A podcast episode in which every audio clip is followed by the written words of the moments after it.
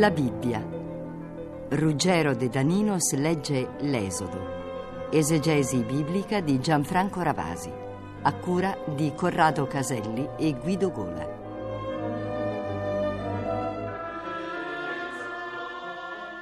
Quella che tra poco ascolteremo nella nostra lettura continua del libro dell'Esodo, il secondo libro della Bibbia, il libro della liberazione di Israele dalla schiavitù d'Egitto, è una pagina fondamentale. Ci presenta la vocazione di Mosè, che per ora sta vivendo come un pastore inserito nel clan di una tribù, la tribù di Madian, dove ha trovato anche moglie, sposandosi con una donna, Zippora, che potremmo in qualche modo rendere in traduzione come un vezzeggiativo, passerotto mio. In realtà l'immagine del eh, passero, di un uccello, di un volatile è legata probabilmente al simbolo clanico della tribù di questa donna ma soprattutto l'episodio che tra poco ascolteremo, diventato celebre, che ancora viene evocato da tutti coloro che riescono ad arrampicarsi, purtroppo ora soltanto come turisti distratti al Sinai, al Monte Sinai e al monastero di Santa Caterina, l'episodio che noi ora evocheremo ha al centro un'altra immagine che non può essere ricondotta alla vita quotidiana di un pastore. La vocazione di Mosè infatti è aperta da una grandiosa eh, irruzione del divino, il quale si presenta attraverso l'immagine di una fiamma che sboccia quasi da un cespuglio. Più che un fenomeno naturale, il cosiddetto fuoco di Sant'Elmo, la combustione di qualche materiale secco, nell'alta temperatura del deserto del Sinai, il famoso roveto ardente rimanda a un simbolo classico della Bibbia, che è il simbolo delle apparizioni divine. Ma l'elemento più importante è sicuramente in quella autodefinizione che Dio dà di se stesso. Io sono colui che sono. In ebraico è Ye Asher Ye una rappresentazione che a prima vista non è il nome, non è un nome, sembra quasi che Dio si voglia in qualche modo chiudere nell'interno del suo mistero. Questo nome ha dato origine a quelle quattro lettere ebraiche Yod, He, Waw, He, I, H, V, H, che di solito noi leggiamo con Yahweh, anche se noi non sappiamo quale sia la pronuncia esatta di questo nome perché gli ebrei non l'hanno mai pronunciato, almeno in epoche successive rispetto alle origini bibliche. Il nome, più che rappresentare questo nome e la definizione io sono colui che sono, una vera eh, rivelazione dell'essere misterioso di Dio, vuole solo ricordarci che l'essere irraggiungibile e irriconoscibile di Dio è però visibile e operante non attraverso una sua immagine, una sua presenza, ma attraverso piuttosto la sua azione, l'azione che tra poco si manifesterà, quella della liberazione dalla schiavitù. Un Dio misterioso quindi che però è in grado di salvare e di agire. Un Dio lontano, un Dio senza nome, ma al tempo stesso un Dio le cui mani si sentono agire nell'interno del groviglio della storia.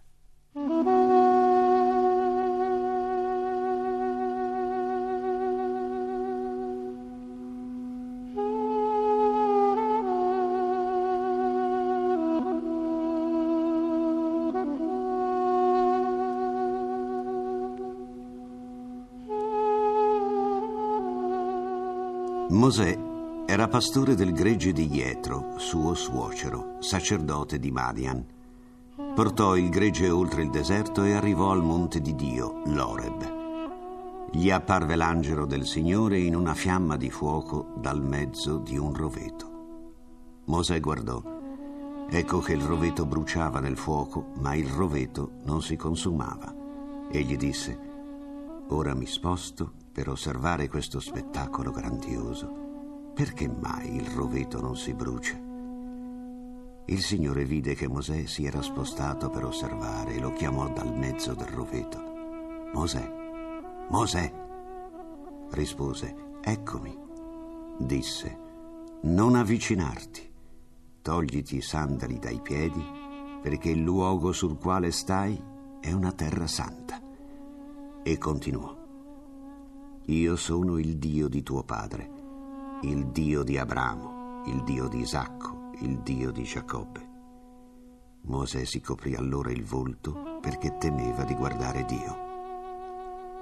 Il Signore disse, Ho visto l'oppressione del mio popolo che è in Egitto. Ho udito il suo grido a causa dei suoi oppressori, poiché conosco le sue angosce. Voglio scendere a liberarlo dalla mano dell'Egitto e farlo salire da quella terra a una terra buona e vasta, a una terra dove scorre latte e miele, nel luogo del Cananeo, dell'Ittita, dell'Amorreo del Perizzita, dell'Eveo e del Gebuseo.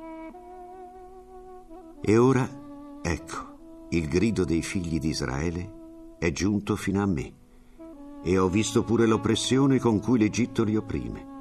E ora va, ti invio dal faraone per fare uscire il mio popolo, i figli di Israele, dall'Egitto. Mosè disse a Dio, Chi sono io perché vada dal faraone e faccia uscire i figli di Israele dall'Egitto. Rispose, Io sarò con te, e questo è il segno che io ti ho inviato. Quando avrai fatto uscire il popolo dall'Egitto, servirete Dio su questo monte.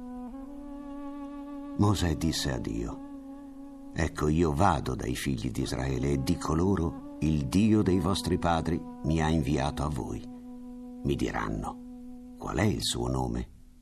Che cosa risponderò loro? Dio disse a Mosè, Io sono colui che sono. E aggiunse, Così dirai ai figli di Israele, Io sono, mi ha inviato a voi. Dio disse ancora a Mosè, Così dirai ai figli di Israele, il Signore, il Dio dei vostri padri, il Dio di Abramo, il Dio di Isacco, il Dio di Giacobbe, mi ha inviato a voi. Questo è il mio nome per sempre e questo il mio ricordo di generazione in generazione. Va, riunisci gli anziani di Israele e di loro, è apparso il Signore, il Dio dei vostri padri, il Dio di Abramo, Isacco e Giacobbe, dicendo, io vi ho visitato e ho visto quello che vi è stato fatto in Egitto. E ho detto, vi faccio salire dall'oppressione dell'Egitto alla terra del Cananeo, dell'Ittita, dell'Amorreo, del Perizzita, dell'Eveo, del Gebuseo, alla terra dove scorre latte e miele. Ascolteranno la tua voce, e tu con gli anziani di Israele andrete dal re d'Egitto e gli direte, Il Signore Dio degli ebrei ci è venuto incontro e ora lasciaci andare per il cammino di tre giorni nel deserto e sacrificheremo al Signore nostro Dio.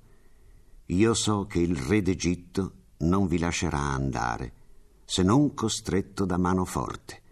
Allora stenderò la mia mano e colpirò l'Egitto con ogni prodigio che farò in mezzo ad esso. Dopodiché vi manderà via. Farò sì che questo popolo trovi grazia agli occhi degli egiziani, e quando ve ne andrete non ve ne andrete a mani vuote. Ogni donna chiederà alla sua vicina e a chi abita nella sua casa oggetti d'argento, oggetti d'oro e vesti. Ne ricoprirete i vostri figli e le vostre figlie e spoglierete gli egiziani.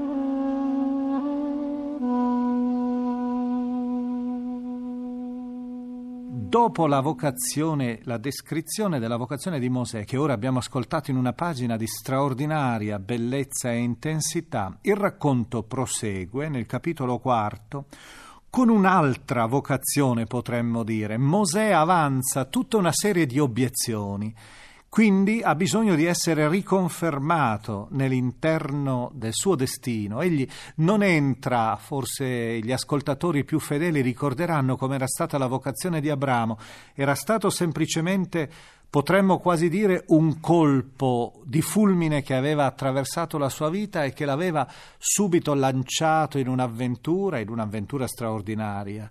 Invece la vicenda di Mosè è molto più contorta, è molto più complessa. Egli ha bisogno delle prove. Sentiremo che queste prove verranno date da Dio, egli cercherà di sottrarsi affermando di non essere in grado di diventare un annunciatore. Io non sono un buon parlatore, dirà, non lo sono mai stato. Come potrò io, impacciato di bocca e di lingua, andare davanti al faraone e sostenere la causa del mio popolo? Ma ecco che tutte le difficoltà sono spazzate via dall'irruzione di Dio che offre il suo aiuto, la sua presenza e il suo sostegno. Nella lettura che si farà tra poco ci sarà anche una piccola scena marginale che creerà, io penso, non poche difficoltà all'ascoltatore. È una scena piuttosto oscura. Eh, c'è l'atto di circoncisione, sentirete, del figlio di Mosè, che però ha qui il valore questo atto di un rituale cruento quasi di propiziazione, di consacrazione, in cui la moglie di Mosè stranamente, Zippora, funge da sacerdotessa. Infatti, essa prende il prepuzio tagliato dal figlio e lo depone sui piedi, che nel linguaggio della Bibbia è una indicazione eufemistica, cioè attenuata per indicare il membro di suo marito, e pronunzia una formula misteriosa. La formula è mio sposo di sangue, tu sei per me. Questo è un testo probabilmente molto arcaico che l'autore stesso non riusciva a comprendere in pienezza, ma che rappresentava forse un antico rito nuziale collegato alla circoncisione. La circoncisione considerata come una specie di grande rito di iniziazione sacra sessuale.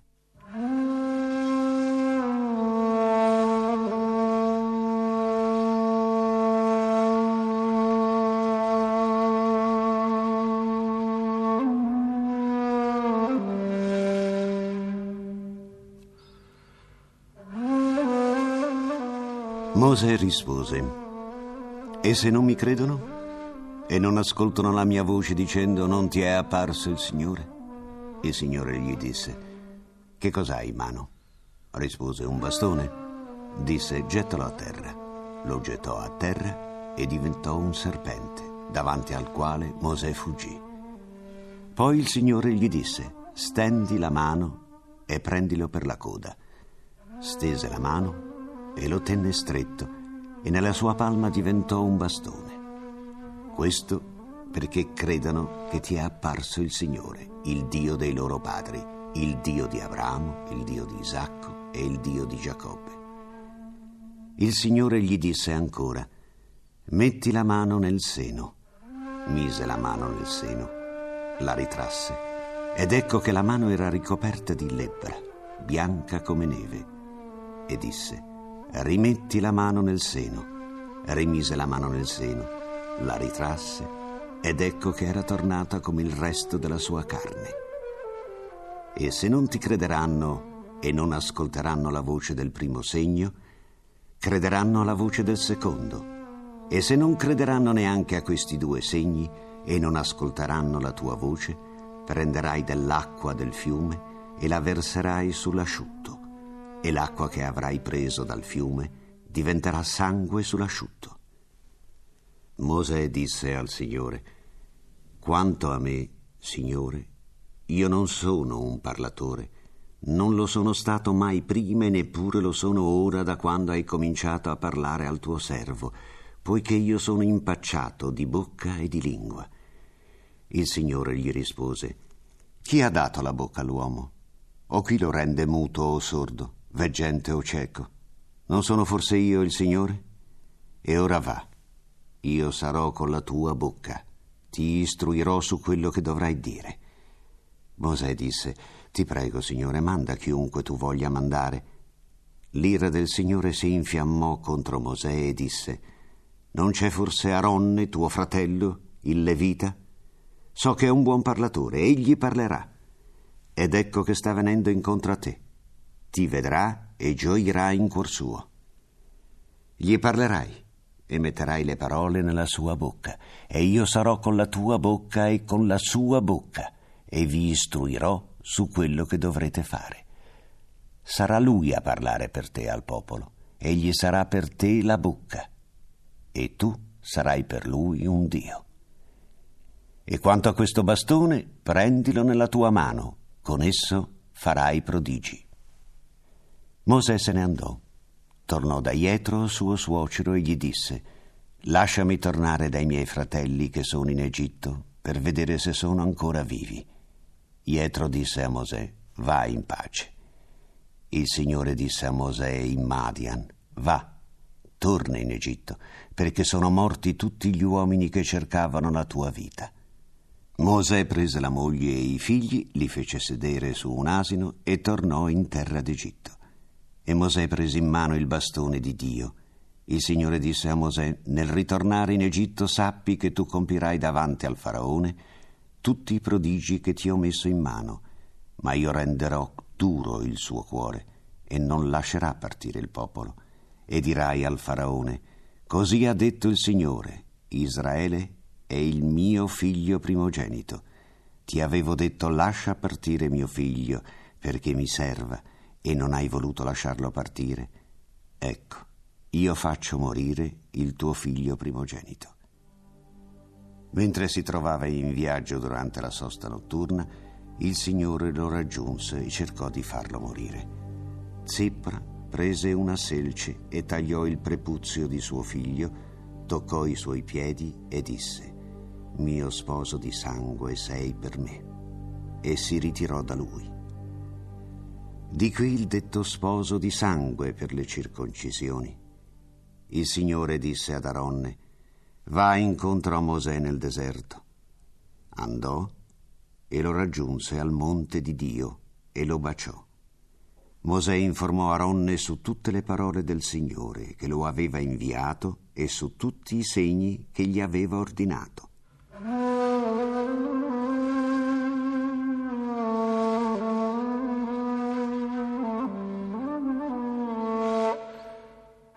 Mosè e Aronne partirono e riunirono tutti gli anziani dei figli di Israele.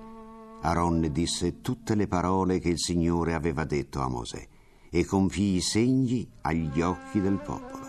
Il popolo credette e comprese che il Signore aveva visitato i figli di Israele e aveva visto la loro miseria. E si inginocchiarono e adorarono.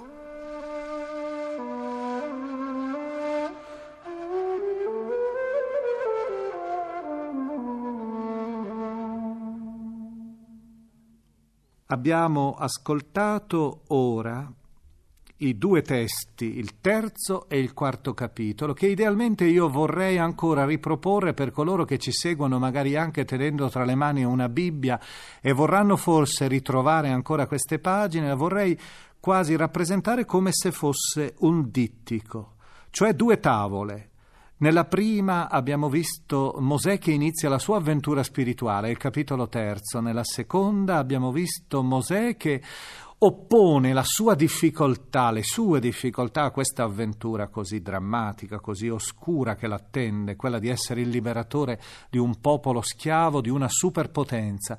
Ma vorrei che queste due tavole scoprissero, rivelassero al lettore una specie di filo d'oro segreto. E il filo d'oro segreto è quello pur sempre, non lo dobbiamo dimenticare, che questi sono testi sacri, sono testi religiosi.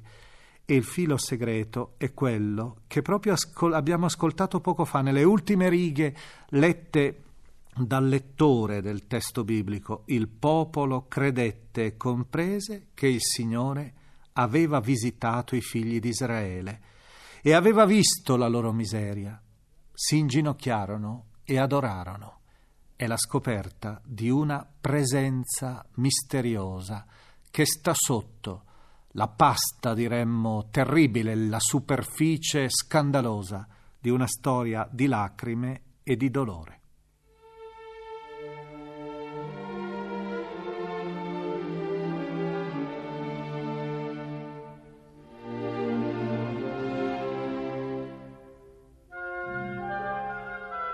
La musica dell'Esodo di Pippo Molino.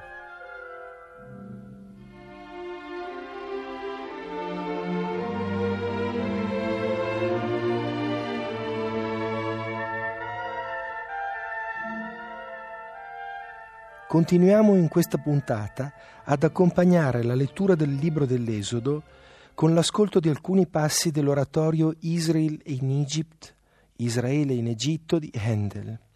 I passi che ascolteremo appartengono ancora alla prima delle tre parti in cui il lavoro si divide. quella che risente di più di un genere appartenente alla tradizione inglese, l'anthem, composizione solenne, scritta dallo stesso Handel anche in altre occasioni, come per esempio dieci anni prima per l'incoronazione di Giorgio II. L'anthem è una composizione della tradizione anglicana che si serve principalmente del coro e, come dicevamo nella puntata precedente, si accorda bene con il vero protagonista di questa prima parte dell'oratorio di Handel, il popolo ebreo. Nel passo che ora ascolteremo, lo stesso testo tratto dal Salmo 112 e dal libro di Daniele viene cantato prima dal contralto, realizzato qui dal controtenore insieme al tenore, poi dal soprano e dal basso e infine dal coro. Il testo dice La memoria dei giusti durerà sempre e i saggi risplenderanno come le stelle del firmamento. Anche questo passo di Israel in Egypt di Handel lo ascolteremo nell'esecuzione del Taverner Choir e dei Taverner Players diretti da Andrew Parrott.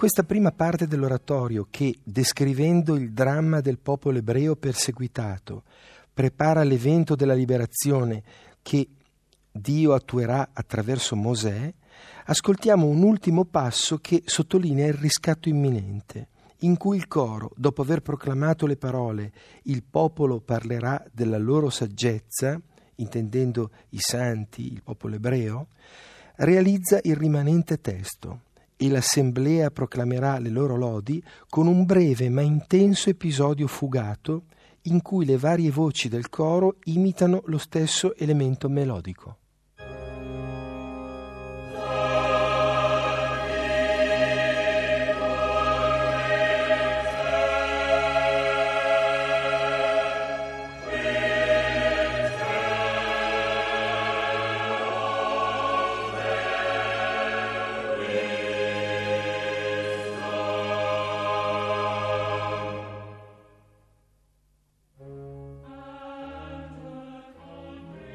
Abbiamo trasmesso la ventiseiesima puntata di La Bibbia, esegesi biblica di Gianfranco Ravasi, lettura di Ruggero De Daninos, da La Bibbia di Famiglia Cristiana, nuovissima versione dai testi originali, edizioni San Paolo. È intervenuto Pippo Molino. Consulente musicale Nicola Pedone. Realizzazione tecnica Bianca Maria Bezzeccheri. Coordinamento Carla Maria Mastrangelo.